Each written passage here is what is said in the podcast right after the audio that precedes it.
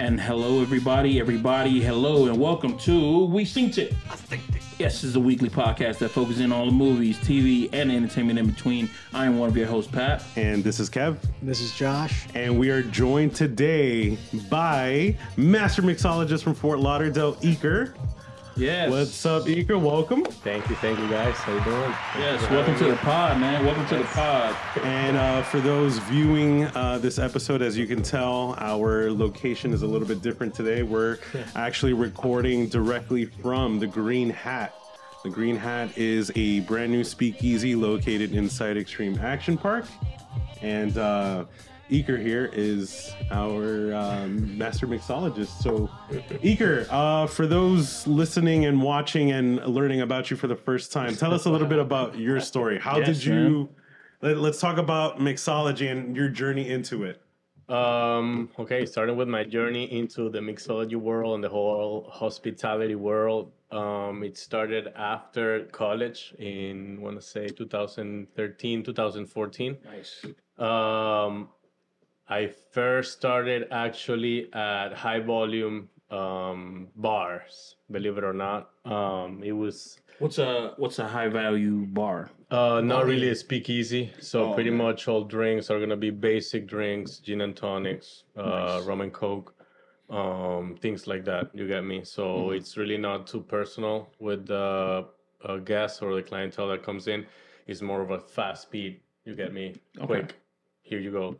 Gotcha. Um, so it started like that. Um, at places like Art Walk. Are you familiar with Art Basel? Yeah. Yeah. They do si- something similar called Art Walk in Fort Lauderdale, and they used to do that. I still think they do that. Um, If I'm not gonna lie, they still do it, but it's not run by the same people. Um, it was like once a month, okay, and it was just high volume, uh, a lot of vendors. They would close the street, and they'd have vendors, food trucks, music, live bands, you know. So it was more of that style of crowd. Um, so that's where I started. Um, I liked the whole vibe, the whole music setting, talking to people, dealing with people, you know. So I got my certificate to become a bartender Nice. in Tampa. So I went to the American Bartending School of Tampa. That was right after college before moving back to Miami. Um, uh, and then here, the way I started was actually through uh, restaurants. I did high end first before jumping into the mixology. Um, so I got the opportunity to work at Il Tuscano Ristorante. It's a pretty good restaurant, Italian family uh, based in West Pembroke Pines. Um, I had the opportunity to work with Andres Nunez. He's amazing bartender mixologist. Uh, had experience working in LA, in New York, if I'm not mistaken.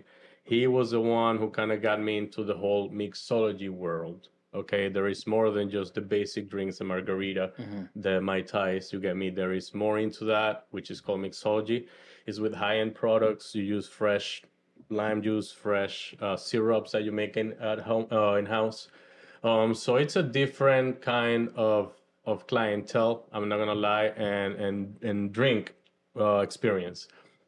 Um, before I moved into actual mixology, mixology focused on only cocktails. Uh, I got the opportunity to actually learn front of the house and back of the house of the whole restaurant experience, which was in a way I think why everything worked out in the way it did, and me taking in a in a way a little bit longer to come to the scene of mixology world was because I was actually in the journey of learning like I say, the whole restaurant uh, industry, not just attending the bar, but also can you serve a two top?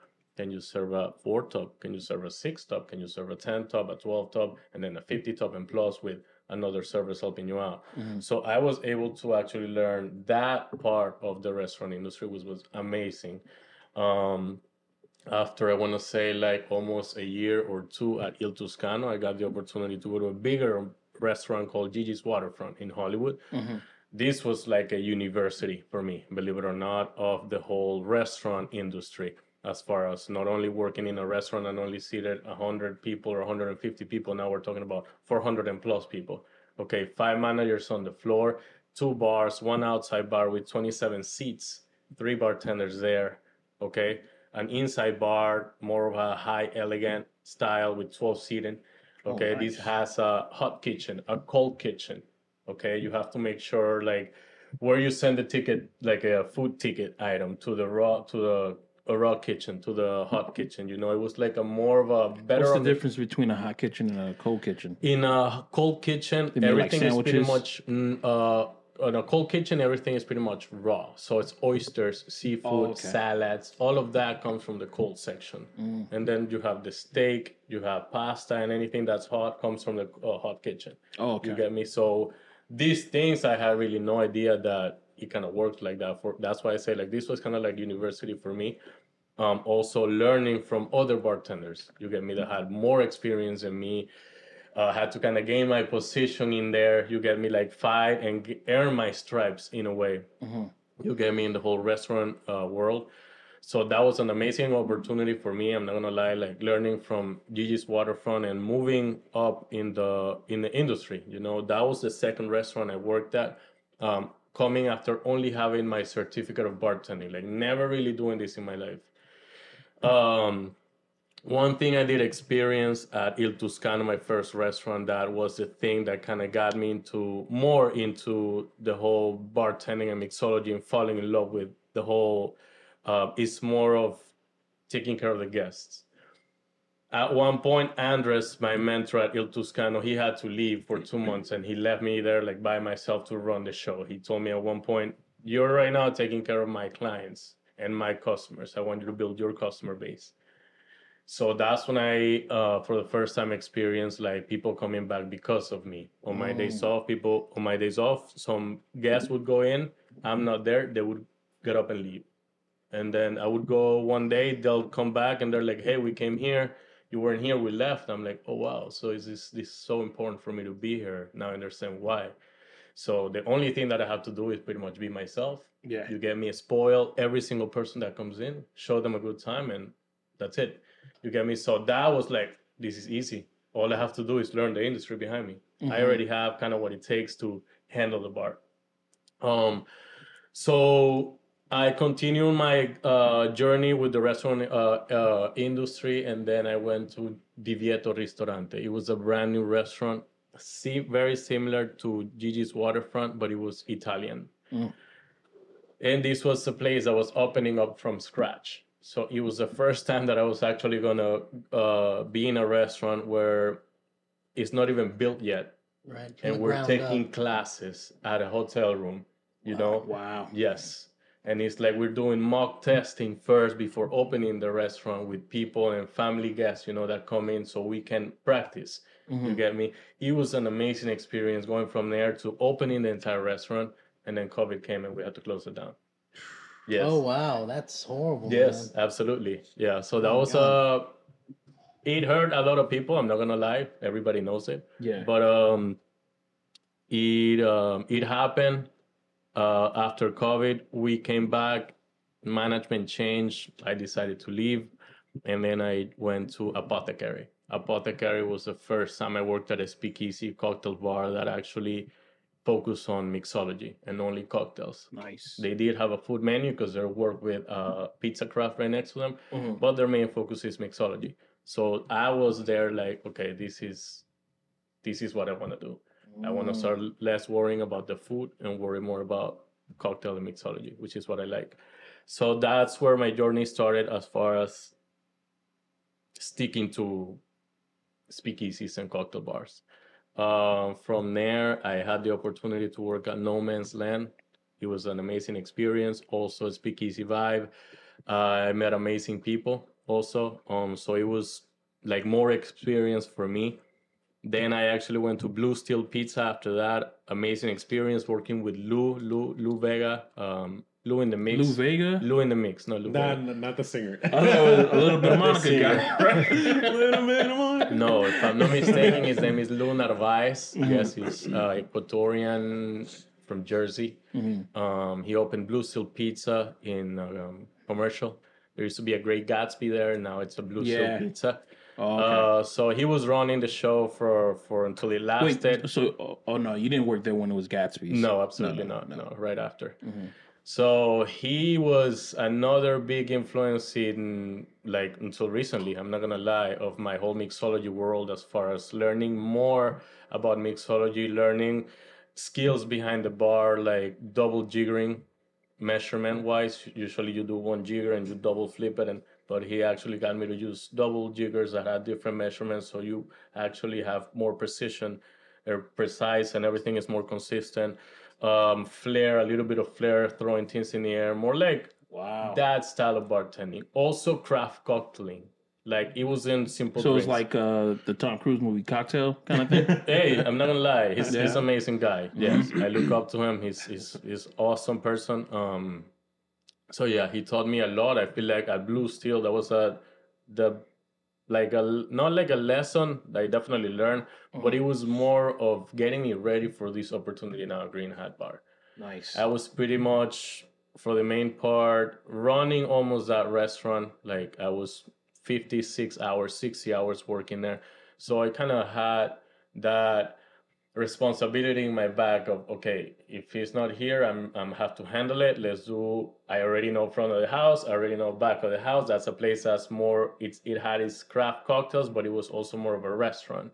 It had a lot of tables. It had pizza. It was Detroit style pizza. Mhm. Um, so I had to do a lot. It was a lot of responsibility for me, like running pretty much the place from getting reservations to sitting people down, to Yeah. taking their order, to making their drinks, to grabbing their food, to play, uh, serving their food. Um, so from start to finish, like from, from, start walking into to the door finish, honestly, leaving from the opening the place, lights up, TV's on, okay, music up, lights, uh, prepping everything, having everything ready, the whole batching of, of cocktails, the whole importance of fresh fruit, e- everything, everything that needed to be done as far as my end, which is the, the bar, and then also front of the house. So when he left, unfortunately, he he like left Blue Steel. He went back to Jersey, and it kind of the vibe kind of changed in the place. I'm not Okay. gonna lie. So I left as well, and then I got the opportunity. I got contacted by Kevin actually from Xtreme Action Park to come here. I had no idea that this had existed. I went on Instagram, I saw the pictures, and I saw Lauren. hmm I'm like, okay, I see Lauren there. I know Lauren because I work with her at Apothecary. hmm I'm like, cool. That's a cool place. If I get to work with her, that's dope. I know her. She knows mixology the same way I do, or maybe even more. Mhm. Um, so why not? I came here, man. Probably one of the best experiences as far as uh, hiring process, because I had really I wasn't sure what to expect. I just came in for an interview, and Kevin was the person who interviewed me. hmm Yeah, so he's like, okay, I'm Kevin, I'm the hiring manager. I make sure that I hire the right attitude for the park. We also have a beverage director, Jesse, and we have Joe, whatever, hmm whatever. Mm. Joe is the beverage director. Mhm. I had no idea who he was, honestly. Um, then I, I guess I passed with him, you know. Then Jesse comes in, all right. Jesse asked me more kind of like in-depth questions. All right, have you What? created? I remember uh, Kevin told me that uh, the first thing that he asked is he asked you to make like a drink or something like that, right? That was when I was already here at the speakeasy. I'm talking like be- before Oh, they even before get me here to Oh, the wow. speakeasy. Because before it was outside, yeah. before here. And then, like I said, Jesse comes in and he asks me more in-depth questions. Have you created your own menu? Like, have you made your own cocktail drinks? What have you worked with? Whatever. And then, all right, I think he kind of knows, you know, like what he's talking about. Let's bring him to the bar. Mm. So they bring me to the speakeasy. I come here. I'm like, man, this is pretty dope place. I'm not gonna lie. And just to tell you this right now, this is something that I haven't even said, but uh, I did kind of have a deja vu when I walked in here. Like, as soon as I walked in here and I saw the place, I'm like, man, I've, I've been here before. So I kind of had like a like a good sign when I came here from the beginning. I kind of had like goosebumps and everything. I'm like, man, this is so crazy. So I go behind the bar. I meet Joe. Joe asks me questions. He knows I worked with Chevy before. Chevy was my beverage director at No Man's Land. Oh, so we had people we knew in common. but he kind of wanted to test me, see what what was So, like, about. would you say that the the community is, is kind of like it's small and uh, like tight knit, right? Like Yeah. the community of like uh Like bartenders and mixologists, Bartenders everybody and- knows each other. Especially yes, here in Fort Lauderdale, yes. I'm not gonna lie. Um, like I said, I started at restaurants. It wasn't like the same people. It was just restaurant people. A lot of servers. A lot of people who worked in the morning. I mean, uh, study like work in the morning or study in the morning, and then had to do something in the afternoon. Like this was wasn't their full time job. So it wasn't until I started working at Apothecary that I started to meet like all these people that really work in the same industry. Yes, like Nice. Lauren, Andres from Apothecary, Jess, uh, Troy from No Man's Land, Hernan from No Man's Land. So yeah. And then through them also, well, that's a little bit, I can talk that uh, maybe ahead because that was after I had already joined here Yeah. they are a big part of how I've met a lot of people already and how people have known me a little bit more of like my skills and everything that I have That's to dope. offer to the industry. Before it was like I know a lot of it, I have a lot of practice, but I'm I'm not here to show it off. Nobody really knows about me like that. You get me? Mm-hmm. So being an Apothecary helped me a lot. Definitely at No Man's Land helped me a lot. Blue Steel also, and then here absolutely 100%. The main focus is myself. Is the only man, the gra- the guy in the green hat. So it's obviously more about myself. Now going back to the how the whole process of hiring and being behind the bar and making drinks. Uh, they actually told me like, "All right, can you make us drinks?" You know, and I'm like, "Damn, okay." So I see everything that I have in front of me is very similar the way you set up a bar in the mixology world. That's something I did learn. Like when I saw that and how they had everything organized, I'm like, this is very easy. I can read this very simple. So I'm like, okay, perfect. I see everything that I have, and I ask Kevin, what do you like, liquor wise? What do you like? And what do you like, Jesse? And what do you like? Okay, I can make you something with those flavors. You know, I see you have like mango here, peach here, like these all these flavors. So I pretty much made, if I'm not mistaken, I made them something called peaches and dreams. yeah, which is a mezcal and bourbon combined with mango. I did lime juice and maybe I did some pineapple too, if I'm not mistaken. Oh wow. Yeah, I shook that very well, and it was like I they liked it. They liked well, it a well, lot. what was interesting about that process was that Jesse basically gave him a challenge and said, and Jesse has been on the podcast too. He's he's been with us Okay. before. Mhm. Um, Jesse told him, "My least favorite type of liquor is mezcal. I want you to make a drink with mezcal that I am going to enjoy." Correct. And he did it. he actually made it That is happen. hilarious. Yeah. I had already played with mezcal before and bourbon, so I'm like, I know these two match well, and I knew, but I, I did it before with peach and pineapple. They didn't have peach; they actually have mango. But I'm like, okay, this works perfectly fine, also, you know. That's pretty dope. Yeah, so I did that. They liked it a lot. Did I make another drink? You made a couple. You Yeah, made a, you I did, made a right? couple on the spot. Yeah, but it was just also, I think, us watching Iker behind the bar. He had this flow, this Mhm. natural flow. Like he had been there before. Like he knew where everything was, even though it was his first time seeing the bar. And the way he just worked it, we were like, dude, this guy's a natural. Not only that, it was his style in which he engaged with us.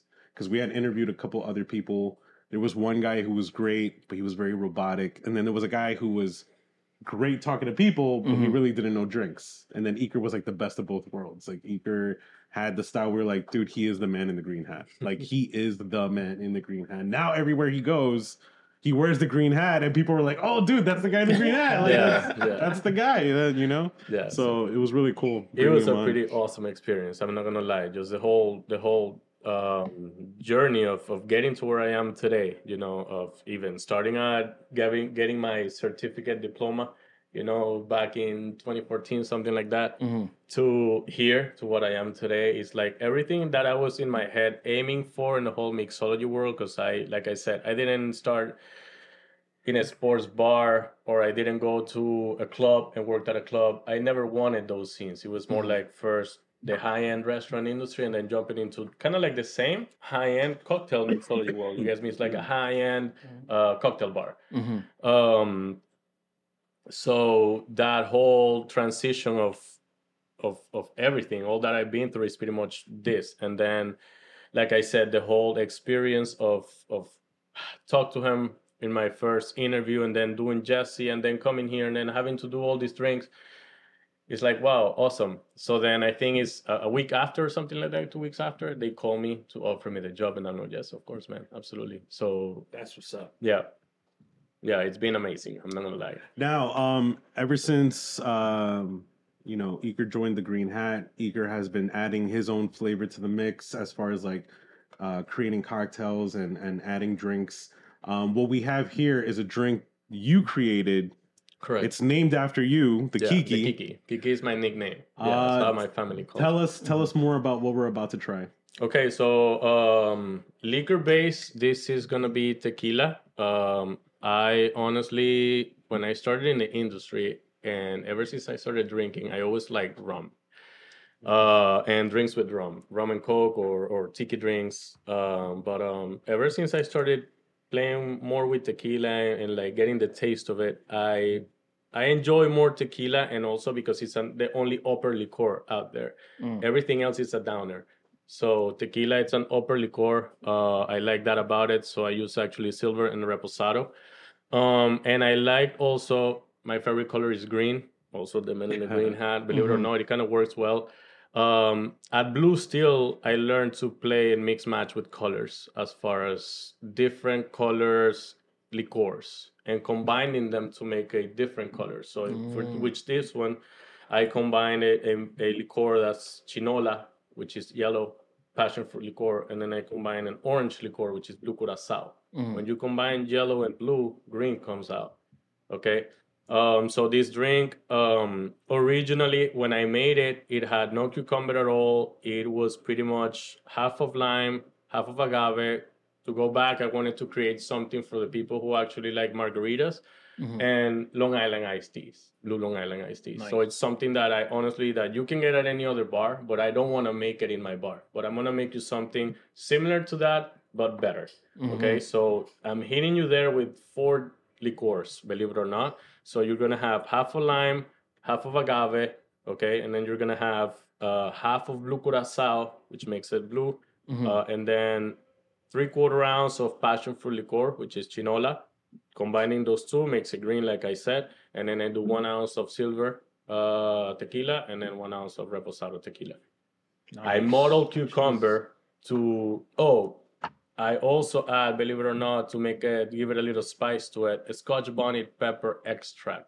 Okay, this thing is one of the most the spiciest peppers out Scotch there. Scotch bonnet. Yes, sir. That's the stuff's on the side of the rim. That's no, actually on the side of the rim, that's uh agave worm, like the insect salt. Agave worm salt. Oh, cool. Yes, which Wow. is dope. I'm not gonna lie too. I don't want to rim it with salt. Everybody does salt. I wanted Mhm. to do something different, Mexican style. If anything, agave worm salt. You get me? Yeah, no. I'm So this. um, crazy. it has like very less than a quarter ounce of this spice because it's very potent, you know. And I only wanted to give you a little kick. At the beginning, it had no type of refreshment to it. I came across cucumber and I said, "Man, cucumber is green. This is super watery, uh, so I think it's gonna balance well to like blend a little bit." that spice that it has and like to blend with all the powerful flavors that you have in there as well. So it's called the Kiki. Um, this is pretty much me in a drink. Um, passion fruit mainly, uh, and tequila, because like I said, and I started playing with tequila. I like it a lot. It's an upper liqueur, and mainly because of the green color and passion fruit. Passion fruit is a, a fruit that grows um, tremendously in Venezuela. Mhm. Uh, so it also represents me for that. I'm from Oh, Venezuela. So yes, that you have it. Kiki. All right, Yeah. Mhm. give it a So try. let's try this, guys. Cheers. Cheers, gentlemen. Thank you for the invite to, Mhm. to this Yeah, podcast. Oh shit. Oh, that's good, yo. I think it's it's a good balance between It's a like very well balanced spicy drink. and like refreshing at the same time. It's got a mild sweetness to it. I don't taste Very the alcohol. crisp. This is bad. This is gonna like sneak up on you. This is good though. No, it's fantastic. This is how I would think uh, like cactus juice would taste like in a cartoon. yeah, like that, yes. Like it's a crisp, like so good, man. So crazy Absolutely. good. You want to eat the pepper? You gonna eat the pepper? Not yet. We still got a bunch of other uh, podcasts. Can't be that bad. Can't be that bad. Do it. bro. It's going You just for went in. this is what he's known for on the podcast. went in, He's the guy that'll do something like that. Maverick, wild card, wild card. Talk. Oh, look at him. Talk about it. There, you- Remember? it's just for garnish. It's it's all for dry, bro. It's so like it, must have just tasted like straw and seeds. It's not that bad. No, this is delicious. And this is a big popular drink uh, with the guests. I think once they see it visually, Yeah. they all want to order it. It's It's a- it's like one of the most aesthetically pleasing looking drinks. You know, It's a, it's a it's a beautiful looking drink. Yeah. It just makes me uh, ask the question like, if you guys had to think of a drink that, like uh, what Iker said, like that's that's you. What would you say? nah, I would agree. you. Whoa, like if That's I you. oh a drink for me, Yeah. it would definitely have to have some type of tropical fruit in it. Um, like I'm big on pineapple and stuff like that. Um, liquor wise, I'm definitely I'm I'm I'm between like tequila and rum. Mine is usually fruity and sweet. Fruit and Okay. sweet is, is definitely my is my up my alley. What about you guys? I don't think mine would taste as good. Yeah, I don't think it's. I don't think mine would taste as good at all. Uh, yeah, what would mine be? It would probably have something to do with gin Gin. and Okay. lime. Yeah, gin and lime. I was. I thought you were gonna go rugged like uh. It's gonna have Gin's to be pretty rugged, whiskey. bro. It's gonna be. Gin's- Actually, you know, it's funny. I never had gin before Iker. I met Iker. Oh, I never real? tasted gin. I didn't know anything about gin. Okay. I now love gin because of you.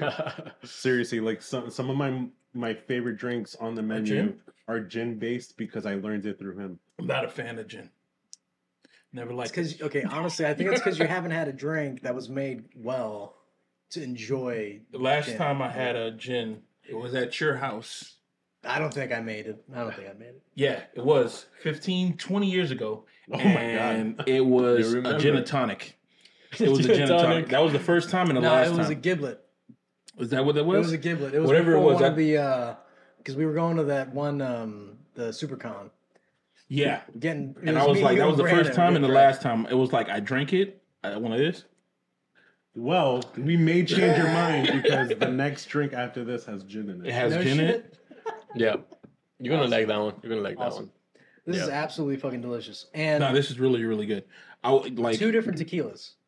Absolutely. You have silver and you have reposado. the thing about it is that it's green, right? Correct. I would like to put this in like a um like a cooler, and you know, like uh you having like one of those softball games, like adult softball Gatorade, games, right? Bunch of Gatorades. and you just put it in a cup. People Nobody think that you're just drinking. Yeah, Yeah. they're like, oh, I'm just drinking Gatorade. That's all it is. It's nothing to This it. guy drinking electrolytes. Apple know, sour. Staying yeah. hydrated. You just handed it out to different people. Everybody just having a good time. Everybody smiles, and you said that as an Everyone upper. stop. Hey, you need a refill, right? You need a And you said that uh, I didn't know that uh, tequila was an upper, and there was like down alcohols. Yeah, I did not know Ab- that. Absolutely. Yes. That's pretty cool. Now, you know, I might have to be more of a fan of uh, tequila. Tequila. Usually, you know, when it comes down to tequila, people just want to take like shots of it. I didn't know that it was like an actual upper. You know, sipping on tequila, I never just sipping on it like a No, no, shot, You're good. it'll get you fucking up, man. What tequila? Yeah, just sipping on a shot, like sipping, Just sipping, not not taking never the whole fucking sipped. shot. You know, in Mexico, that's how they drink tequila. really. In Mexico, they don't take shots of tequila. People Yeah, in Mexico, they shit, man. sip on so is that just an American thing, taking It shots is. of other It countries' is. shit? Cancun shit. I think that's what Cancun. Yeah, because uh, they do that with sake. Americans do that with sake. Well, I'm talking about like I'm not American. Americans do that with sake. Yeah, Yeah, we do that. Um, so next up, um, recently, let's talk about um, the next stage in the whole mixology world. okay. Um, you know, Iker here has been moving up the ranks, definitely, um, as far as like South Florida wise. experience, South Florida wise, also with uh, his skill level at mixology. He recently uh, entered a contest here in Fort Correct. Lauderdale. Eleven of the best mixologists in Fort Lauderdale. competed. The mic. when you said that, I couldn't hear. Oh my bad. Um, Eleven of the best mixologists in Fort Lauderdale competed to make uh, the best old fashioned. Iker here placed second yes. Tell us a little bit more about that. Awesome. Thank you. Do you Thank think you were Awesome. robbed? That's amazing. Uh, yeah, I'm upset. I won wanted first place. I honestly won wanted first place, and that was something I'm not gonna lie. I did tell my team beforehand. I'm like, guys, look, you put me in this competition, and I look, I'm super blessed and thankful for that. It's my first competition ever. I've never competed. I never put myself out there like that. Um, and I'm aiming for first. I play soccer all my life. Mm. I know what tournaments and playing tournaments and working as a team and team effort means and we play to win a tournament. We don't play to come in second. If I get a second and third place, beautiful. I'll take it. I did my best, but I'm aiming for first. Yeah. So I had to create an old fashioned. Mhm. I love making an old fashioned. I love the fact that it's a dilute drink. You don't have to shake so much. It's very simple, classic drink to make. I definitely wanted to impress these judges. Um, like if it were a, a huge, amazing competition, like world class. Okay. So they said they wanted to test me in complexity, story, um, I think what else? What, what, do you, what do you mean by like story? yeah, I was gonna ask that. Story brand story, like how I connect uh, my drink Oh, okay. to I thought you had their to actually bourbon. like had to tell a story with it, like no, Yeah, no, I mean, it was it was In a kinda- way. in a way, In a um, way. in a way. Yes. Like, what was the story behind making the drink, and Oh, what does it have to do with the liquor Yeah. and all of that? Okay. So like Yeah. yeah. story how yeah I'll tell you how like I in a way connected it. Um, I did my research because I also did my research. Um, Jefferson's Oceans, Which is the the, the whiskey that he the whiskey, the bourbon that I had to use I thought it is was a Jefferson's location. Oceans. Mhm. He has a Jefferson's only, but he has also a, a line that is Jefferson's Oceans. And what they do is that they age their barrels in the ocean. They put it on top of boats in the deck, and then they send them to sea. And then they cross the whole um, the Panama Canal. the Panama Canal. So they go from Florida, Panama Really? Canal down to almost down to Chile. So they cross it once Hmm. and twice. Okay, so they get air, they get movement from the waves, air from All the equator, all salt. that caramel, all that Yeah, salt. Uh, apparently, it, it, it reflects in in the in the barrels and it sticks to the liquid inside, and and it grabs that Awesome. flavor, that saltiness. So I noticed that they play a lot with cinnamon flavors, with spicy. I, I decided to go for a rye. Rye, it's a, it's more of a spicy. It's not so sweet. Bourbon is a little bit more sweet. Um, and what I did was I wanted to take and grab all the notes that this bourbon already has, and in a way amplify them and also show them as other ingredients to use in my drink. So I went in and also I wanted to make this a more complex drink and usually a, a- an old fashioned a lot of people put ice and you dilute Yeah. it you get Yeah. and you serve it in a in a big cube. Yeah.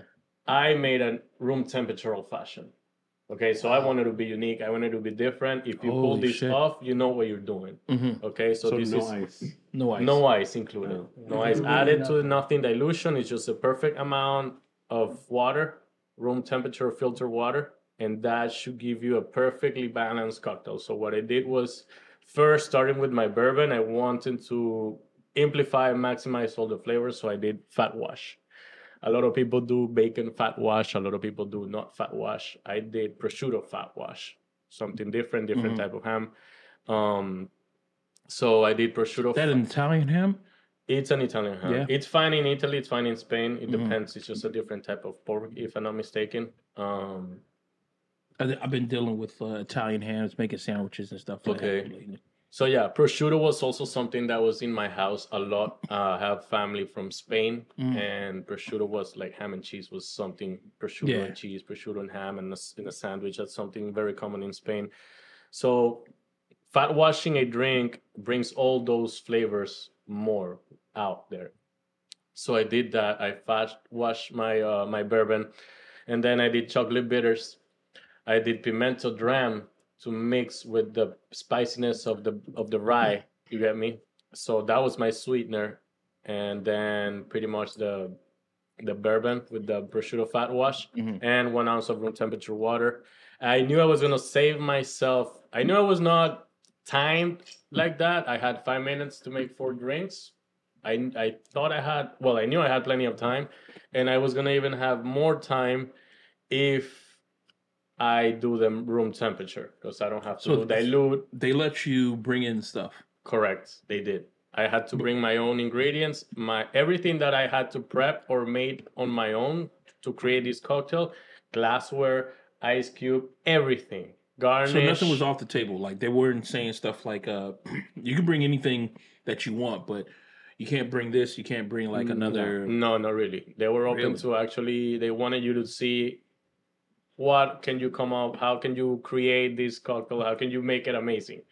Right, how much knowledge you have. Yes, yeah. How can you play with it? Yes, That's amazing. exactly. So I wanted to show that I knew what I was doing. I also wanted to play with a little bit more of the bourbon and, and, and the whole fat washing and, and mixing that and making it more like uh, bold in flavor.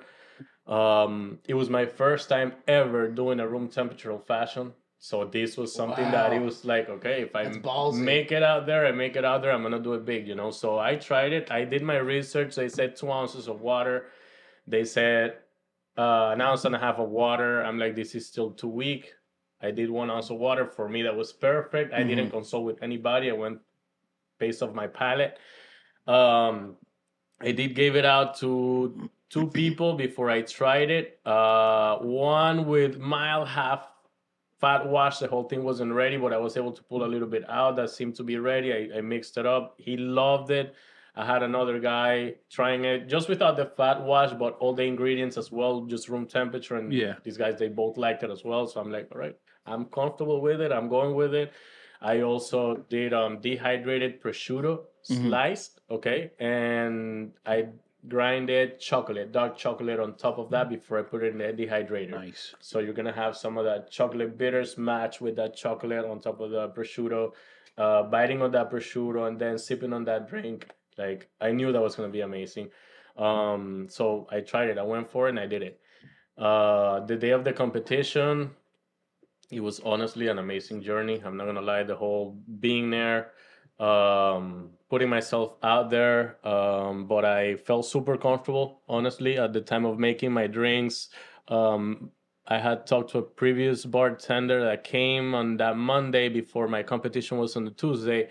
She had been in competitions before. She told me have fun, win the crowd, make sure to win the crowd, be like charismatic, because that's pretty much what's gonna get you to to like get their votes.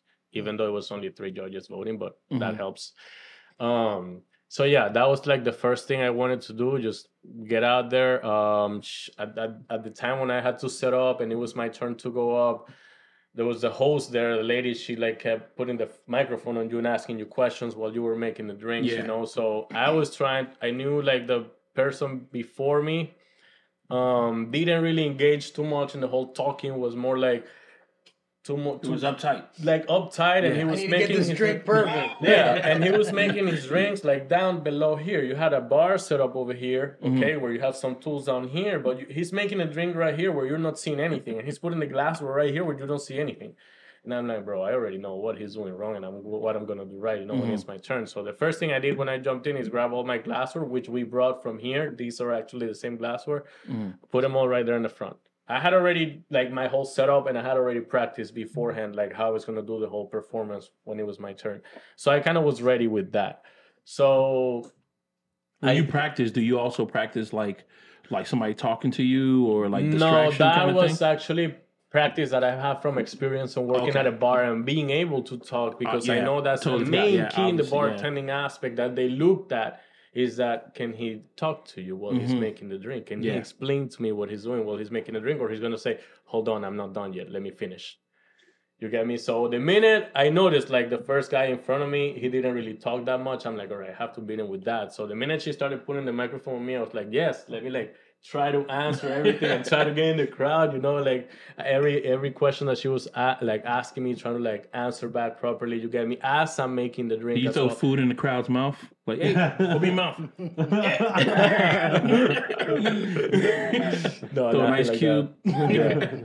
Um. So yeah, I kind of I was I, I felt ready. I'm not gonna lie. Uh, when it was my turn to go, as Mhm. far as having everything and, and being ready, like as far as timing wise, because I knew I wasn't gonna dilute anything, so I had time, a lot of time there. But I was also gonna use that time to smoke every single one of my drinks. hmm You get me? So for the smoking part, I did not use any hickory or any wood chips like that. I actually noticed and did my research and saw that they had played in their flavors with cinnamon. So I'm like, all right, let me just burn some cinnamon. So I brought and I chopped some cinnamon down, and that's what I use in my smoker Wow. to burn. Yeah. Yeah. So it had that sweet flavor, so that sweet smell, like uh, a scent to it. Iker had to make four of these old fashions under four minutes. Five, right? I had Or five five minutes mi- to five make minutes. these four old fashions, so it was gonna be three for the judges and one for presentation. Mm. Yeah. And he did everything, smoked it in front of everyone. There were some people that didn't even have the time to get to that point to smoke it. Hmm. He Yeah, he smo- you actually smoked it. He smoked it in front of Yeah. everyone. Bro, I smoked was that able to smoke His them time- all and I his time the whole management- Dude, yeah. His time management was so on point that he was able to do everything and still had time left. I still over. had time. I don't left, bro. understand why you didn't win then. If you did that and you had a Presentation-wise, I wanna say- it was hot. It wasn't. It was room temperature. It was a room Like temperature. that's that in itself to for that even to be mildly like Yeah, mmm, you know, because that is a specific kind of flavor, Yeah. and you know, adding the water and dealing with It, it dilutes a little bit. That's Yeah. one thing they actually told me. Like it was hot, so you're making a, a room temperature place well because heat is not gonna affect the drink at all. You get me? So yeah, it was an amazing experience. Um, like I said, I was aiming for first. I did not get first. I did understand that this girl before me, she works at Whiskey Neat. She won the competition. Nikki, um, first time competing as well hmm yeah, putting herself out there. Um, did a really good job. Well, my only thing with the whole competition is that I wish we were the competitors were able to try other competitors' drinks to kind of understand in a way.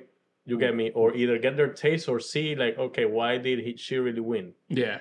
You get me now. As presentation wise, she did an amazing job as far as uh I think she had lemon cups with like pineapple leaves on top, and then Mhm. she had like caviar pebbles, like put in like it was Okay. like She brought a whole meal. Yes, with- man. with the like, drink, it was yeah. like Wow. a yeah, yeah. So I'm guessing maybe in a way that It's uh, like she also um, talked about having done her research that the Bloody Marys with the fucking pizza on the top of the fucking shit. It was I like used to do that at Blue Yeah, Steel she Pizza. uh, she presented it really nice, like on a wooden tablet, and then she brought like a little plantain cup where you basically got to like eat this whole thing while you. Oh, also so you had something to so think- pair. Yeah, Yeah, she Now, also had with something to pair. He Mm. did have dry prosciutto attached to the glass, so you Yeah, could the- chew on the prosciutto while drinking While it. drinking, uh-huh. But I think she was just like she just had a little bit more. Yeah, she had Yeah. a little bit. She was like, she went overboard with the a whole little bit. Yeah. pricey presentation. I'm like, oh, if, if there is someone, it's probably gonna be her.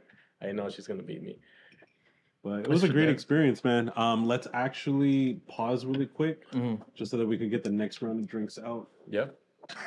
There we This is camera one. Camera two. All right. So, um, I don't know about you guys, but I know the whole prohibition era is is almost like the style of prohibition era is coming back. Yes. Um, in t- in television, you know, you got Peaky Blinders. We were talking about Peaky Blinders before we started uh, recording. Uh, Boardwalk Empire, all these shows and movies about the Prohibition era have Really gangster popular- gangster movies. movies, Yeah. and and shows have been coming back. Um, as far as actual places like the Green Hat, I know there's been a uproar with um, with speakeasies coming back into the scene. They're becoming popular again.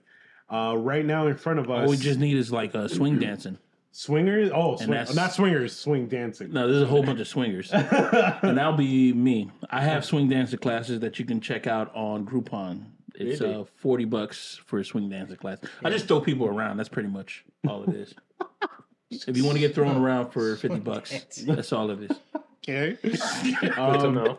Let me write it down. this uh, drink that we have in front of us is actually a remix to an original Prohibition era drink. Correct. So tell us about the original drink and what you did to make it different. So the original drink is called the Corpse Reviver. Mm. Okay, and the Corpse Reviver goes back to the Prohibition era, and it was actually a drink that you rinse the glass with absinthe.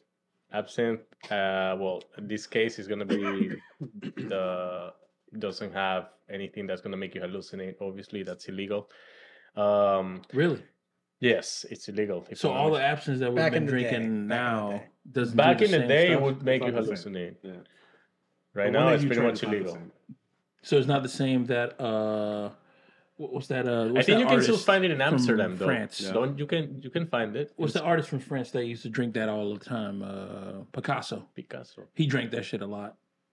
Well, no might have killed he- him. It might have killed him.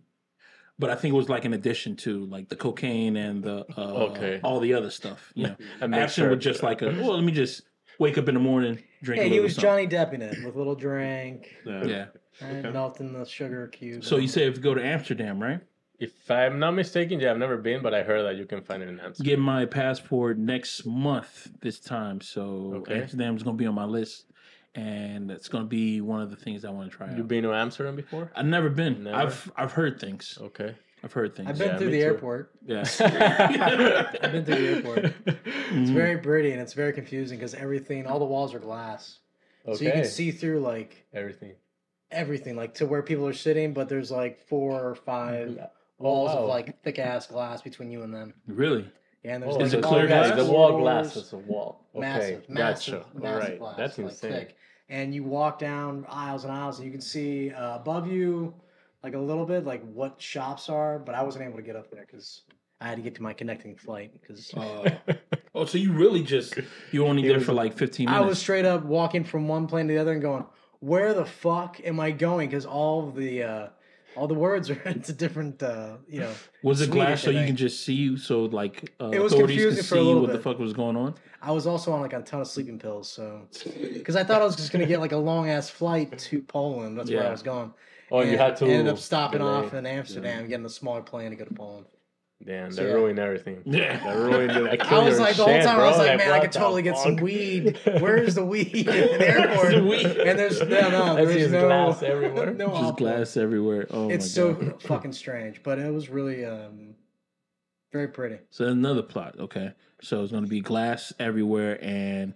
Well, uh, Amsterdam. No, I hear absinthe. Amsterdam is very old school. There's a bunch of rivers, um, and yeah, the Red weed. light that, That'd be the reason why I was going there. The weed. You know, I, I And- didn't want to bring it red up. light Red light Yeah, you know district, what I mean? bro. What do you mean? we are was in like the main Europe. reason why you go I mean, to Two is the Romans. You know, We're just normal men. You know what I'm saying? normal men. We're just normal with men. desires. you're in a different country. you know what take advantage of that lifestyle. I mean, if they're in the window, Why can't They're we not go- up like dolls. yeah, in can we not go window shopping? they're all in the living red light very Is that you do it for comfortable 25 lives. cents? I want this. Yeah, like- there. Say hi. What's going on? Bring a mic. Have a Yeah, conversation. hey with one. Betty, how's it going? Yeah. Pretty good, Josh. How are you? Great. You know, How's your afternoon been? Real busy. Maybe not today. Maybe. tomorrow.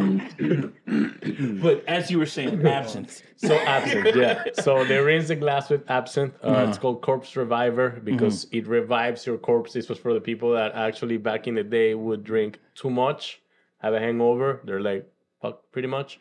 Um, so the corpse Reviver was a drink to get you up. It had that absinthe in it, like I said, rinse. So ingredients wise, originally is with um, orange bitters, lemon juice, um, passion fruit liqueur, chinola, the same one I used for the previous drinks, um, and gin. So it's a gin based drink, okay, with only those flavors. So what I go. wanted to do with that one to twist it up a bit Mhm. was the sage. I love to implement herbs into my drinks, either muddling them or also using them as a garnish and then burning them. So I wanted to do that with this drink. Uh, so I did decided to go with sage. I like sage. I like the vibes of sage. so I said, let's do this. Um, it's got uh, pretty interesting flavor. Mixing that with some lavender bitters. Originally muddled that. Um, that's the difference that I made. It was pretty much that the bitters and the um, the la- uh, the sage um, muddled. Uh, I stick with the same ingredients. No, oh, I forgot to say it does have triple sec if I'm not mistaken. Originally, which is orange liqueur. I'm not putting any triple sec. I'm just hitting you with two ounces of gin, honey, honey based gin, Barr Hill, um, and this on top is pretty much something that Jesse gave me the idea to do. We had sage. I was using it just fresh, like a flower in a way to have it display like this. Mhm. But he's like, let me help you out with something. And he brought me pan fried sage. So this thing, when you try it, you want to bite on it, you chew on it like a chip and then sip on your drink. When he brought me that, and I'm like, okay, I Jesse. muddle sage. Yeah. Yes. The food, uh, the food Correct. guy. Yeah. So I said it pairs perfect perfectly. I like it a lot. I'm not gonna lie. Even I love adding like with ingredients that I'm making my drinks, I like to add a garnish that represents that or gets that as well. So like that it, it works out well. I'm not gonna lie. I like it. So yeah, it's a botanical drink, very herbal, botanical, um, passion fruit flavored, and gin. So super refreshing as well. No spicy like the other one. Is it's And he very does- easy to drink. And he does an absinthe rinse. Like Oh. he gets the absinthe like in spray s- form. Correct. Before I pour glass. it, Oh, I mix all nice. ingredients. It's a shake and drink. So mix all. I muddled, like I said, the sage with the bitters. Then I add um, three quarter of lemon, um, simple syrup, uh, one ounce of That's passion amazing. fruit liqueur, and then two ounces of of gin. I uh, I heard back in the day these kind of drinks actually save people's uh, lives because of the tonic and the gin. Really? Good. Yeah. That's awesome. Yeah. So well, there you see. Yeah. All right. Same. you. It's a So what you want to do is want to Take a bite. yeah, take a little bite from that, and then sip on your drink. Oh snap! That's good. and you get the sage of the flavor. Mhm. You get pan fried sage on batter. That is interesting. So as it's- fuck. It's really good. That's crazy. And it You like gin in gin, it. Kevin, so I know you're a lover of this drink, And This is this is it. yeah. This is my favorite drink right now on the menu. the Reviver. The Reviver. Oh, and I changed the name. Obviously, I don't want to call it the It's Corpse way better than that gin that you gave me. I bro. agree.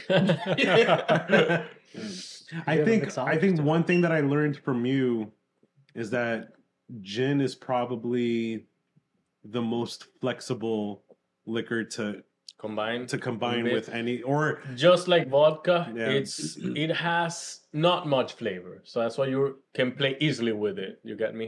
Com- in comparison to like rum, which has very strong flavor, vanilla flavor mostly, um, sweet. This is really not sweet at all, so it's easy. It's easy to balance anything with Mhm. with uh with any fruit, citrus, sour, however you want to play. What, with how do you make gin? What, what like do they make it from a fruit or a vegetable? Gin is herbs, it's botanicals. I'm Okay. not gonna lie. Yes, pretty much botanicals, herbs, botanicals. Yeah. They distill it. Yeah. Floral. Like Oh, that's moonshinish. Yeah. Oh, okay. So I the thought it was just like boil. what tequila is made out of. Uh, Agave. Yeah, Agave, yes. I thought it was like there's like a certain vegetable or fruit that they make gin out of or something. But if they don't, No, not really. There's it's just a whole bunch of stuff. It's bot- yeah, a whole bunch of botanicals. herbs. Yes. And it's typically in like steel, copper, right? Copper. copper stills. Not wood. Yeah. No wood, no nothing. Usually all- copper. Why not wood? It's a I'm different not really flavor. sure. I'm guessing yes. Flavor wise, it's gonna Flavor-wise? affect the wood. Yes. And maybe how Just hot like they how have they get it, age in barrels. I'm guessing that they don't want it in like that. It's it's amazing what kind of science goes into getting drunk. You know. Yeah, getting fucked up. It really is. like uh like beer how uh what they do to like hops and stuff like that and all that other kind of like uh Yeah. it's like damn i just want to get drunk but it's amazing that you guys are doing this much stuff Absolutely. to get me there you know Yeah, because we pretty much play with the spirits. Spirits are meant to be sipped on, believe it or not, most of them. And then cocktail became a thing to mix them and combine them with with citrus. You get me, and other uh, sweeteners hmm to balance and play with the flavor. Originally, spirits are like you have after dinner drinks or Yeah. before dinner drinks like uh, spirits. Mhm. Those are meant to be sipped on, not even ice. You get me? It's now that the mixology world is growing and and the bartending and and all all of that. That's pretty much what where cocktails started. Do what, what would you com- uh, what would you pair this with like if with a meal or you know not even a meal because that's fucking easy what experience would you pair, would you pair this with like An oyster. not like if you're going out like oh i'm Okay. you're out on the beach This is the kind of drink that you need. Yes, absolutely. Or- It would definitely be yes. It's tropical. right? Yeah. It's a tropical drink. So definitely like a beach beach outside. outside, It's chilling, gin. hanging out. You get me? Yeah, Yes, definitely. I can see that. I could definitely see that. Like out on the beach, this is a perfect Yeah. drink. I Like, Trying to get action. Believe you it or not, I I think it's just it works perfect just for the green hat, bro. Come to the green Ooh. hat and have a it pairs perfect Forget with the, the green hat. Yeah, because this is really fucking good. I like this. And to be honest, that um Pen the leaf, it kind of felt like a chip. Like I was, I was tearing that thing up. it's gone, bro. It's gone, man. It's gone. Yeah, it was really, really good. yeah, it's fucking delicious, man. I'm glad. So We'll yeah, learn how to make that's a this shit. prohibition style drink with a modern touch. Yeah, I really do like this drink. the vibes inside the green hat are really special. People Mm-hmm. come in, they see the science live from Iker, um, and then they just hang out. They just hang out, and this is like the the first interactive speakeasy in South Florida because this this room acts. It's um, like it's a- interactive. Like It's like an escape room It's- and a bar mixed up together. It's I definitely think you guys are on the cusp of something because there's another speakeasy that opened up in Orlando. yeah. Oh no, they're they're, they're they've been popping Yeah, up. they've been popping up everywhere. in Fort Lauderdale alone. Yeah. I want to say there's at least six or seven. My main thing with Jesus all of them popping up is they are prohibition style cocktail bars. Mhm. Okay, if they can represent that and keep it, okay, not be not like play around it and make it your thing and call it a Right. speakeasy. You get me? Yeah. What's speakeasy for you about yours? You Mhm. get me? How is it a speakeasy cocktail bar? Tell me. You get me? Um, not a lot of them are hidden. All of them, you just open up a door and you walked in. What's Right, so speakeasy and cocktail right. there about that? You get me? No, like, and cocktail base, your cocktails that you offer, what do they represent? Like, what are you trying to to put out there exactly? What is like? You get me? Like, what's your focus there's in no your substance. cocktail program? There's You got to get be me? substance. Correct. yeah. Like, what really are you selling? You get me? So I Mhm. feel like there's a lot of them, but not a lot of them represent the Yeah. prohibition era. So honestly, the green hat bar and what we're doing here, I do enjoy that because in a way I try to stick with that Mhm. and forget the fact that I'm not gonna make you a Jack and Coke. and I'm not gonna make you anything simple. Mhm. If you don't like it, with all due respect, I'm so sorry, but this is not the place for you. There's this is a places, place yeah. where you get to enjoy the show of the mixologist in front of you. You get to interact with him, and you get to enjoy your drink Yeah. without trying to sip it to go somewhere else. You get me? And on top of that, he's a great conversationalist. I don't know if that's an actual thing, but he's really good. Yeah. He's really fucking No, good. Thank you for that. Yeah. Yeah, p- one thing, a one thing part. we've been doing a lot of research on other speakeasies in South Florida. We're noticing a lot of speakeasies opening up now in Miami, but they're They're they're, they're nightclubs. They're basically nightclubs. Correct. They're standing on top of the bar, Right. pouring drinks down people's mouths. It's like if it's a South Beach nightclub. That's And not how you do speakeasy. That's And- not and a speakeasy at vibe we're like, no, that's not, a, that's not a speakeasy at all. That's a nightclub. That's it's a just a nightclub. nightclub Correct. Hidden with a hidden nightclub. door. That's all it is. Yeah. When you come back here, it's like you've time traveled back to the Prohibition era. Correct. You have a You're master sneaking in here to get a Yeah. fucking drink Yeah. before You you, get need to go back to you reality. need to know Yeah. the code. You need to know the, the code. code, You have I to like come in forget here it. at this point right now. and it's we're- limited. It's not like this is going to be packed. It gets busy. It gets but busy. we do when we're at full capacity. We're going to say no more. No more, yeah, That's because it. it's. I want you to enjoy the time Mhm. here. That's the It's main great. thing. I don't want you to come here and be like, "Oh my god, this is a line." Yeah, because from how many here times have you to gone to there." a bar and it's Yeah. like, what am I standing in all this crowd for a drink that I can make at home? Correct. The majority of these drinks, I would have a definite hard time trying to make at Yeah, home. yeah. I've told It many wouldn't come out the same. I've had people here. Obviously, they come here. They don't understand the concept. They don't understand the idea of the whole speakeasy. They're like, "Can I get something with Red Bull?" like really, it's like really, bro. You're gonna ask me for something for Red Bull? You want something like? Come on, this is an experience, bro. you know what else? This is like a drink You you're like- not going to taste anywhere else. Absolutely not. not I'm trying to like use fresh ingredients. Yeah. I'm trying to use the most freshest. Uh, Yeah. uh, well, I found that out from uh, what you call it. Uh, when we took our little break, I didn't know that mixologists did not like Red Bull. Did not know that. That is that is something that I'm like. Oh, I'm really are It makes against the. Red Bull because Red Bull in general is not good for you, bro. That's not good for nothing in Red Bull is good for you. Really? I don't think what's good for you in I Red don't Bull. know. I don't know what's Is in there a Red good Bull. because I don't understand any of the ingredients. It in gives the you back. wings, though, right? It does give you wings. It gives you energy. Definitely Gives gives, you you energy. energy. But alcohol, But it's not it's natural. already It's a, this is all natural. correct. Correct. This is pretty much all natural. This is a cocktail drink. This not so, yeah. Like I'm in a way kind of like against the whole mixing your drink and topping it off with a soda or something like that. That's a Mm. syrup. You get me with the Yeah. CO2. I want to give you something fresh. And not only that, I'm going to give you water as well in between your drinks. I want you to really enjoy. And also, I'm hitting you with three ounces sometimes of Yep. liqueur. hmm You get me? You don't need to ask me for a double. Yeah, that Trust me. Bermuda Triangle. That one drink okay? is gonna Yeah. is gonna you're gonna feel it. Not even the Bermuda Triangle. That um that that roulette. What's what? Well, Oh, yeah, the the roulette. roulette. Yes, that's something roulette? super interesting. I think one night I've had like Yeah. three of those, Yeah. and it was like, yo, Okay.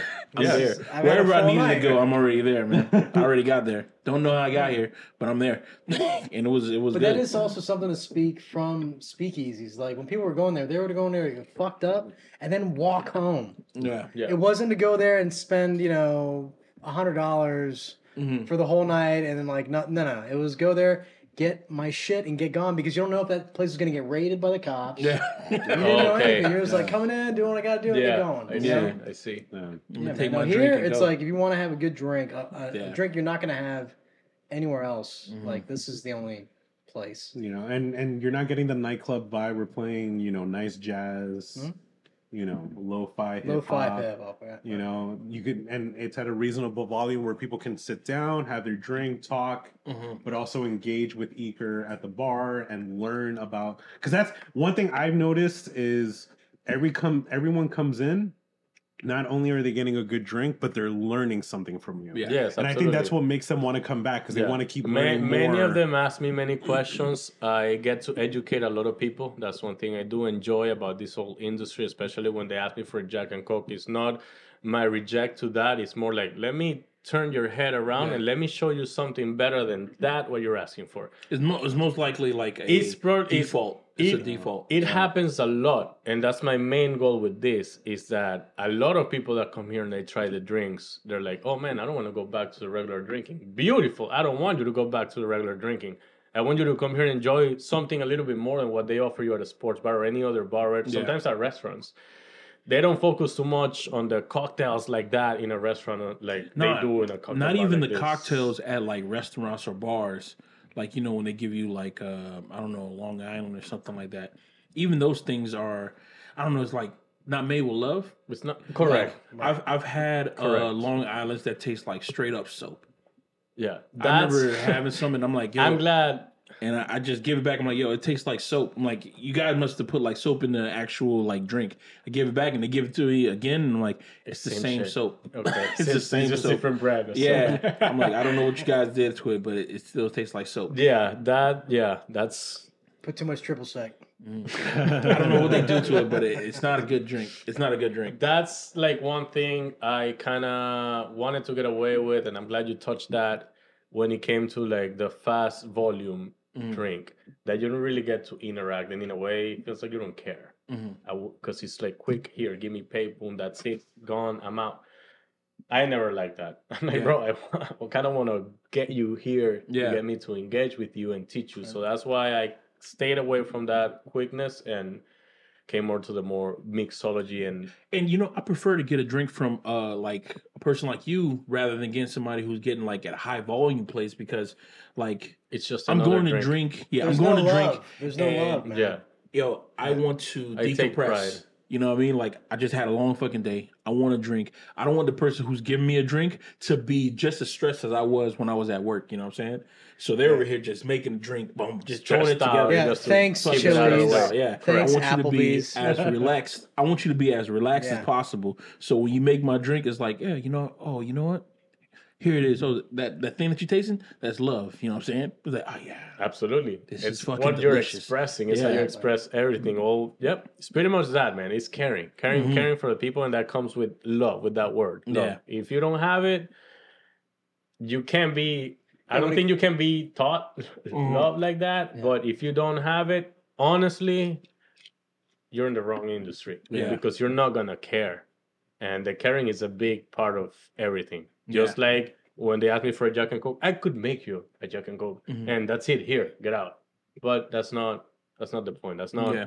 Yeah, that's not what I learned. Yeah. That's not the cocktail industry. That's nothing that represents what I do Mhm. or my personality, even. Like, no.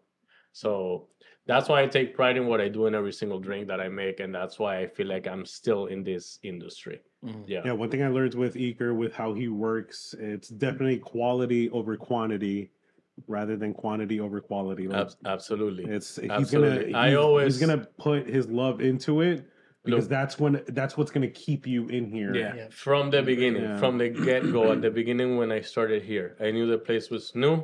I knew it was a challenge. I knew we had to be patient and wait for the crowd. Look, I remember Joe crazy, going crazy, and be like, let me try to get some people in here. Let me try to get some people in here from outside. And with all due respect, I'm like, bro, if you're trying to get the people from outside in here, that is the wrong crowd. that sometimes that is the wrong crowd. You get me? And it happened once that we got the wrong people in here. We had an uncomfortable time, and I told him, Joe, this is what happens when you bring the wrong crowd to here. Let me look. I'd rather have two guests here that understand the industry Mhm. than six fools who don't understand the industry are loud and are asking me for a Jack and Coke. I prefer I prefer to slowly build my crowd. Let me do it. Wait, be patient. I Right, knew let, let them go to the other bar that's available. I knew- Yeah. Right. I knew this is a business. Money is important. You need to produce. Yeah. But at the same time, it's new. It's a speakeasy. Mhm. It's a different crowd. It's a hidden bar. I was at the beginning against the whole advertising it because it kills the vibe of the whole speakeasy, making it hidden. It's been wonderful. It's be, it's brought amazing people. Now we don't really have to worry about oh let's try to get some people in here. No, right now it's more like let's see how we're gonna handle it Mhm. because are we prepared for the crowd that we're gonna get? Yeah. You get me? Um, so it's been an amazing journey for me seeing how waiting and being patient and, and being with love and care every single person that comes here, try to get them back. Try to spoil them as much as you can, show them a good time, put them a good show, talk to them, care for them. They'll come back. They've been coming back, man. They've been loving the, the, the man in the green hat. They've been loving this place. I've been blessed, blessed for this opportunity. I'm not gonna lie.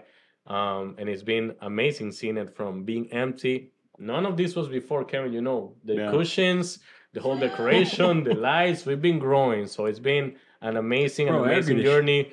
Air conditioning. You remember that? The AC is. Yeah, uh, remember that? It was like the October. I think it was like was- it was like it was a Ooh, hot it's spot. steamy. It was a hot spot, but Yeah. now we walk through that door like, ooh, que frio, man.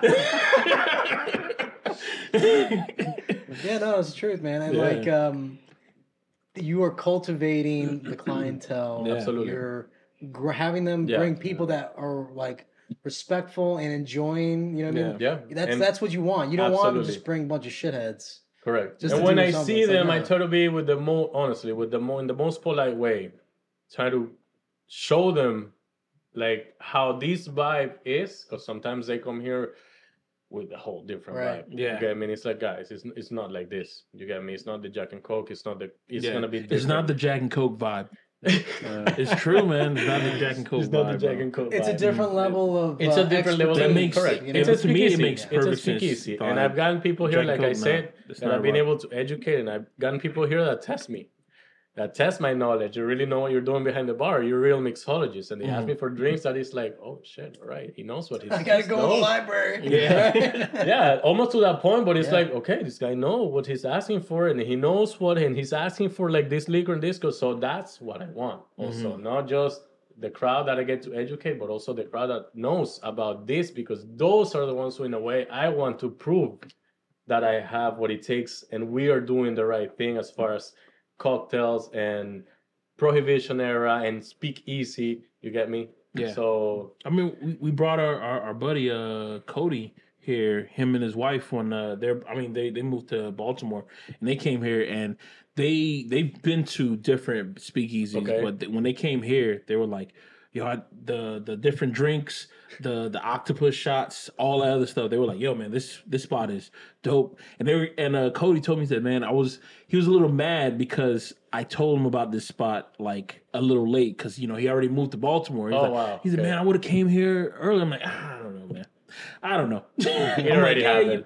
you know, you were you were having a party here, so I was like, oh, won't you just come over here? But I didn't know that you, you know, you don't know that people are into speakeasies, but it seems You like really everybody's don't, honestly. into it. yeah. Yes, actually, because I've gotten people here, friends of mine, not only family members that know the industry because of me, Mm-hmm. but also friends of mine that I hadn't seen in forever that actually know this and know about an old fashioned and a Negroni, and they Yeah. come in here and sometimes they comment on my stories or post like, "Man, so all right, these people know this. There's like a big crowd that really Yeah. knows. It's just a matter of leading them here now." This place only holds so many people, like we say. Mm-hmm. That's why I'm like, we can tell the whole world, but it's a matter of coming here at the right time. Yeah. You get me? Because it can be a sign outside. There could be a sign outside that says we're at max capacity, or it could be Mm-hmm. empty, just ready for you. Yeah. Yeah. It's a good. This is a Cool, good vibe, man. This place is uh It's a it's a it's a gym in in uh what you call it, in Fort Lauderdale, South Florida. So everybody should hit up this spot Yeah. in Xtreme Action Park, In Xtreme Action Park, Yeah. definitely, definitely. which is which is crazy because it, it, it plays off of the whole like extreme, you know, uh Cool Ranch, Mountain Dew, and then you just have a speakeasy that's just like easy going, bro. Yeah, it really it's- is. And you know, I do love the fact that it's in here because you know, parents that have older kids Yeah. that don't really want to be with the parents. Uh-huh. Like if you appreciate having good drinks, let your kids go be kids. Correct. Yeah, that's You know, exactly little what Cody and come them did, man. Chill out. So I've had that They have crowd, which I enjoy. yeah. The people who have kids Yeah. old enough that mm-hmm. they can be outside playing. Because responsible. sometimes I have parents that come here that their kids are not old enough, but they alternate. I have the couple here, and then the woman goes goes to the kid, you know, and then she comes back, or he comes back, and they alternate like that. Yeah. yeah, no, But it, it's- no, it's an amazing place. I'm not gonna mm-hmm. lie. Lo- do love the fact that it's hidden in here in a playground for kids, pretty much, and, and Yeah. adults. You get me? Mm-hmm. What's And also yes. great is that Iker is now starting to build his own personal following where he has regulars that are advertising and Oh, like bringing people in. Absolutely. that's- yes. that's. Yes, Yeah. absolutely. We're already having yeah, many, many people, many, many people that come here, they like the vibe and they definitely want to bring their friends, but they don't want to bring every friend. Yeah, They're Uh, selective on who they bring because that- all of the should be. crowd. You It get me? that It's, way. yeah, not everybody really enjoys Yeah. I've had people here who really drink beer and friends of mine, I'm like, sorry, this is not it's Yeah, not it's not your spot, for you, bro. If you want yeah, a beer, bro, it's not the bro. I'm not spot. gonna make you yeah, suffer. go to uh, what's that uh, beer place over? Oh, in, the uh, one of the beer gardens. Um, forgot. I was I gonna forgot. say uh, Riverside. It ain't, it ain't yeah, Buddha. Riverside. Funky Buddha. Oh, funky. They have, Go they to have the Funky Funky Buddha Buddha, and Riverside. Market too. They have a bunch. They have a bunch. right, man. Riverside exactly. Market is dope. Yeah. They like that one. Agreed. But um, yeah, no, and we have big things coming up for the Green Hat soon. We're thinking about adding some entertainment back here to to, to you know food options as well. Yes, you know, yes. people to eat while they drink, Yeah. and then also um, hopefully expanding this to tell more of the story about the man in the green hat. Um, and Iker is constantly um, adding more drinks to the mix. Yes, absolutely. Um, I'm actually happy that they are doing that. We have a classic cocktail menu with our classic cocktails that represent the man in the green hat and his whole story behind it. And then we also have uh, another menu that's going to be changing seasonally. That's going to test me as a mixologist to come up with new drinks for guests. You get me? I don't want them used to the same drinks. I like innovation and I like to uh, get new stuff out there, uh, play with new stuff out there as well, try myself and try like my knowledge to keep it prohibition style and modern at the Yeah. same time. So I love the fact that they are constantly like, all right, we have these drinks, they're moving, what's not moving, let's keep it, let's move it, let's get a new menu, let's think about new drinks. We're updating our secret menu drink as well. So far, we only have one. We're coming up with two more. So we're always on the move. I'm not gonna lie. Well, we're always and on pushing. top of me. that, you put like a, a lot of prep time into I your drinks too. Yes, a lot of thought, a lot of prep right time. here I'm not gonna lie. Like, um, oh, those two. Oh, es que no sé. Oh. We gotta clap again, no? Yeah. Okay. Fucking love this place. Me too, bro. Me too. This is camera. Wait, is it recording? Now you are. Camera two. No, es camera one. I'm shit. camera one. It doesn't this matter. the reviver though. talking. This is the reviver talking. Camera two.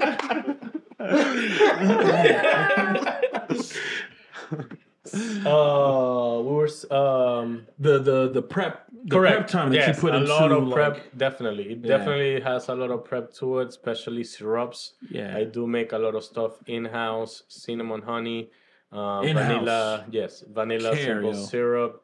Yes, uh, Everything's done in in house. Um, I know you. He has the pecan old fashioned correct. where he soaks the the pecans, The in the rum. Yeah, I mean, not in the rum. I do the rum and I do bourbon. bourbon. I do both. Um, but then we'll also give out those same Yeah. pecans for people to chew on. Absolutely. man. With Delicious. sugar, those pecans. Yeah, uh, dude. Yeah, no, they are. Delicious. they are. So yes, the prepping time definitely it's a big part. The inventory, the prepping that goes. That's that's the behind the scenes. That's what people don't see. People come here and they see everything set, but they don't see what really goes behind it. And it's it's a lot of work. It's a lot of dedication. It's a lot of love. Um, and yeah, pride for every single thing that I do. But yes, definitely a lot a lot of prepping. A lot of prepping. That's pretty much a lot of all prep of time it. in this. The rest is just the show. Every single day is different. Every crowd is different, but the prepping is always the same.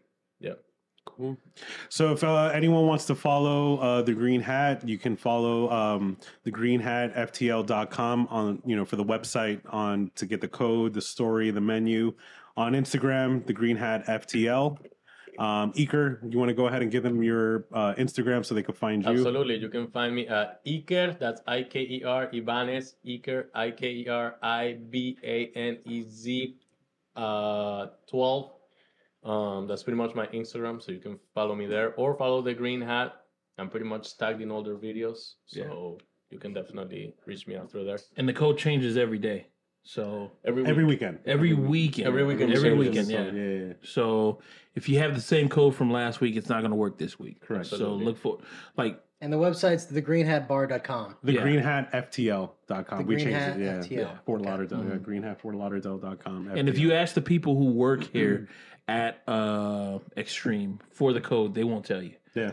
They don't even know the They place won't tell you. exists. Yes, They were like, oh, they don't know what it is. So if you talk to people, they don't know what it is. And the, the Because it's way a that you- real fucking speakeasy. It's a speakeasy. It's a real fucking Yeah. speakeasy. Yes, absolutely. so the only way that you can get it is from the website because people don't know what the fuck you're talking about, even though they do. If and you give them only, a tip, only they might share you. it with your coolest friends. Yeah. Don't share it with Joe Schmo that Yeah. loves beer. You know what I mean? If you if you give the employees like a tip, they'll tell you the code. so give them a tip, and they'll, they'll yeah, five give dollars at least. Five dollars at $5. least, and they'll give you a, they'll give you the code. At that point, they would. awesome. Yeah. Oh, let me That play works. this out with something. Wow, we're gonna put music now. That we can all well, hear. you're not gonna hear. You're not. You guys are not. But gonna in the hear final, in the in when Oh, you yeah? listen to it, you'll hear. Now this Chuck whole thing goes live, or you edit it? he edit. He'll he's He gonna edit the parts that I had to like stand up and hit record again. He'll Okay. cut those parts out. The full audio Uh-huh. will be on Spotify. SoundCloud, Yeah. Wow. and then the video clips will be on Instagram and YouTube. Yeah, and um, well, that's been us. Yes.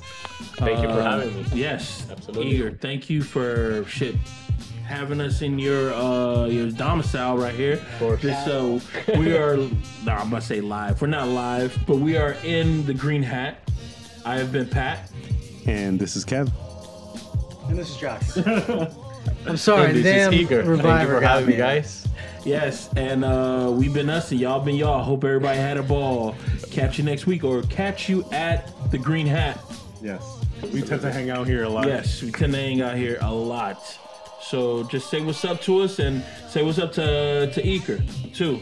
Yes, Tell you, please he's do. a fucking conversationalist. I'm not sure if that's an actual word, but it seems like a word to me. But uh, yeah, peace. Later. Peace.